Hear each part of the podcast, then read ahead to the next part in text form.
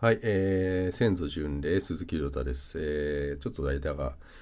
空いてしまいましたが、えー前回は、えーおじいちゃんの、えー軍歴証明書っていうのを、えー残ってたんで、えーそれを取ってきてその話をしましたが、えー今回は、えーちょっと父父親の話自分の父親の話をしようかなと思います。でえっと、父親は今あの61歳。昭和 33, 3昭和33年生まれ、うん、61歳なんだけどえーっと4人4人兄弟のえ4男で、まあ、末っ子なんだけど、えーその、えー軍歴証明書を取ったまあそのおじいちゃんの軍歴証明書のおじいちゃんの、え工場、まあ、溶接工場があって、えーそこで働いていると。でその溶接工場っていうのは、えっと、うちのそのじ、えーうちのお父さんとその四男の長男と、えーおじいちゃんだって3人でまあやってました切り盛りしてましたでまあ結構そのテレビとかでもあのここら辺の羽田の羽田というかまあ大田区の町工町工場取り上げられることもあってテレビタックルとかでも結構何回か出たことあります。でビートたけしとこう話したりとかしてそういう話でそその何回か来てその度にあの試供品みたいなテレビタックルって書いてあるなんかポーチみたいなのをいっぱいもらったりして今まだ持ってます僕はそれを。でまああのまああそこら辺も結構寂しくなりましたよ。もう全然あの人もまあ仕事もちょっともう落ち目というかまああんまりあの結構暗い感じになってます今も。うん。まあおじいちゃんはまあ亡くなっちゃったんですけどその長男の人はまだあの普通にそこで働いてて、うん、でこれからちょっとどんなのかちょっとわからないんだけどその工場も。えーうちの父はですねえっと俺が生まれた時にはもうそこでどうだろうな働いててえっと朝もう何時だろうな朝ねもう7時とか8時にはもうバイクでうちからまあ近い近いんで、えー5分ぐらいで着くんだけどで昼の12時ぐらいに1回帰ってきてで1時間ぐらい寝て、えーそっからまた仕事行ってで5時に帰ってくる。でその生活を、えーもう何十年もうちの父は続けていてでなんだろうな。まあその姿かなりこうもうなんだろう父親うちの父親の姿ってもうそこの工事の作業作業着着て、えー仕事行く姿がかなりこう鮮明に残っててうん。なんかタオル頭に巻いてね。うん。それでまあうちのその父親はえっ、とまあ今あのちょっともう仕事してなくてっていうのをえー、がんになっちゃって。で今闘病中で。で発覚したのがこれはもう忘れもしない2017年の2年前の11月24日俺の誕生日。この日にあの父親がまあがんに侵されているということでまあもう結構進んじゃっててその時には、うん、ずっともう病院要は病気をしなかったから病院にほとんど行ったことがない。んうん。なんであの多分ね辛くてもなんか、えーあんまりこう辛さの度合いがわからないというか多分。だからずっと我慢してたんだろうと思うんだけど結構だからもうえっ、とまあその溶接の工場で、まあ、倒れたというかうん。それでまあえー肺がなんか調べたら肺が真っ白で、うん、肺が真っ白でなんか何の病気なんかなって思ってまあいろいろ全部検査したら結局がんでもうそこからあのーえー要は1ヶ月だって言われてあと1ヶ月もうもうその1ヶ月はもう本当にもうあの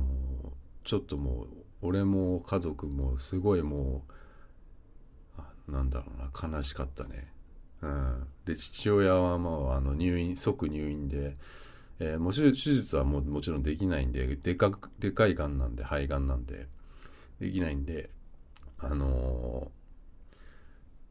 ー、入院ですね。入院抗がん剤と、えー、何レーザーの治療。で1ヶ月って言われてでもう体重も何キロで40キロとか50 40キロ台になっちゃったのかな。もう本当にあの父親なのか何なのかがよく分かんなくなっちゃった時期があってそれでああもうちょっとこれはまあやばいなと思ったんだけどなんだか知んないけどあのまあうちのその父が今言うにはなんかある時あのその肺のがんがなんかこう、まあ、息が苦しかったみたいででなんか寝てる時にあの抜けたっていううん。でその抜けたことがなんか良かったみたいで結局だからそこから復活したんだよね。一回だからもう本当に死にかけてえ復活してもう2年経ちますね。うん。それでまああの2年経ったんだけどまああの先日あの母とうちの母と食事に行った時にあの正月はえっと今年のまあ2020年の正月は、えー、何日に来なさいって言われて1月の何日に来なさいと。でその時にあの親戚のおじさんも来ると。要は、えーこの四男四男4人兄弟の他の兄弟も来るって。で俺そのもう何何十年？本当に30年ぐらい会ってない。この親戚のおじさんとかとでもうそのまあ兄弟男兄弟だからそんなにもうちりぢりになっちゃってあの千葉に行ったりとか埼玉の方行ったりとかでも会わないんだよねで連絡も取ってなくてで親戚のおじさん来るっつって「え、なんで?」っつって言ったらいや母がその「いやなんで?」ってって言うわけよ。でまあ要はね父親の、え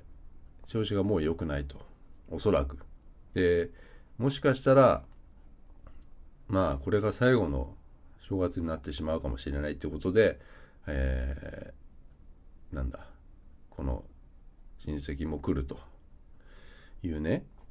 あのことなんだけどねまあそのずっとこの2年ぐらいもうその死っていうことが頭の片隅に親の死っていうことがずっとあってでもうなんだろうな。まあうちの父は今前仕事してないんでずっと映画見てるんですよ。あの iPad で Amazon プライムでずっと映画。でまあ元気は元気なんだけど要はもうなんだろうな。これはもう医療の限界だね。うん。薬がもう効かないんじゃないかな。うん。でしょうがないんですよこれは。でまあそのその間この2年間の間まあ父親とも食事に行ったりとかいろいろこうどっか行ったりとかしたんだけどそういう時に必ずその死っていうのが頭の片隅にあってでそのどっか行った時とか食事行った時にももしかしたらこれが最後にここに来るのかなとか思ってなかなかそのうん全てがここで今日でもしかしたら終わりなんじゃねえかっていうことがもうすぐなんだろう。ずっとあって。でそうするとねやっぱりねだんだんこう会うのが怖くなるんですよ。うん、でそこになっちゃって。でまあもちろんまあちょことかあってはいるんだけどなかなかそのやっぱ怖いよね。うん。それだから街でさ普通にこうあのおじいさんとかおばあさんとか普通に歩いてたりするのがあのうちの父親っていうのはさまだあの61だからなんかおじいさんっていう感じでもないわけよなんか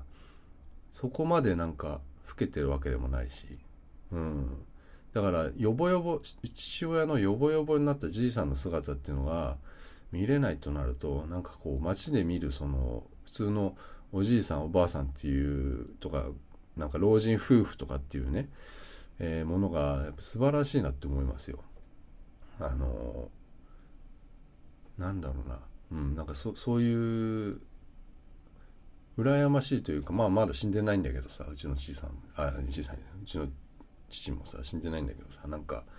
やっぱり長生きできるっていうのはすごいすごいことだしあのなんだろうな本当にいいなって思うんだけどね。だからうんでもそのちょっと怖いんだけどなんかあの例えばねまあ世の中たくさんあのなんつうのかたくさんのそのまあ悲しいこといっぱいあってでまあ家族にしても突然亡くなってしまう人もまあたくさんいますよ。事故でも病気でもあの全然元気だったのに帰ってこないっていうね。あのそういう人いっぱいいますよ。だからそういう人たちからしたらあのこの病気になってからのまあ何年かうん。要はあのまあ一緒に過ごせる時間がある分かなりまあ変な話幸せなことなんじゃないかなっていうのはあの思いました。まあ、人間はまあいつかはまあ死ぬんですけどやっぱりその最後どう迎えるかっていうのはやっぱりこうねあの家族にとってはやっぱりこうありますよね。なんかこう家族はそうどうその死と向かい合うかっていうのはすごいこう考えさせられたあの2年間というかまあまだ死んでないけど、うん、かなりこうまあ人生のあのちょっとターニングポイントというかにはなってるのかなと、うん、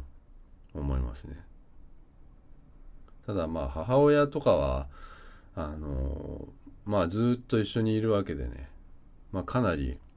うん、まあ今は落ち着いてますけどねなんかこう俺ら以上にやっぱり、まあ、母がなんかこう思うとかいろいろあるんじゃないかなと、えー、思ってます。うん。なんでまあご両親はまああの大切にということであのおそらくこれ今年最後の、えー、更新になるんですけどまあまたあの来年もよろしくお願いします。今年はありがとうございます。今年もありがとうございました。来年も、えー、よろしくお願いします。では。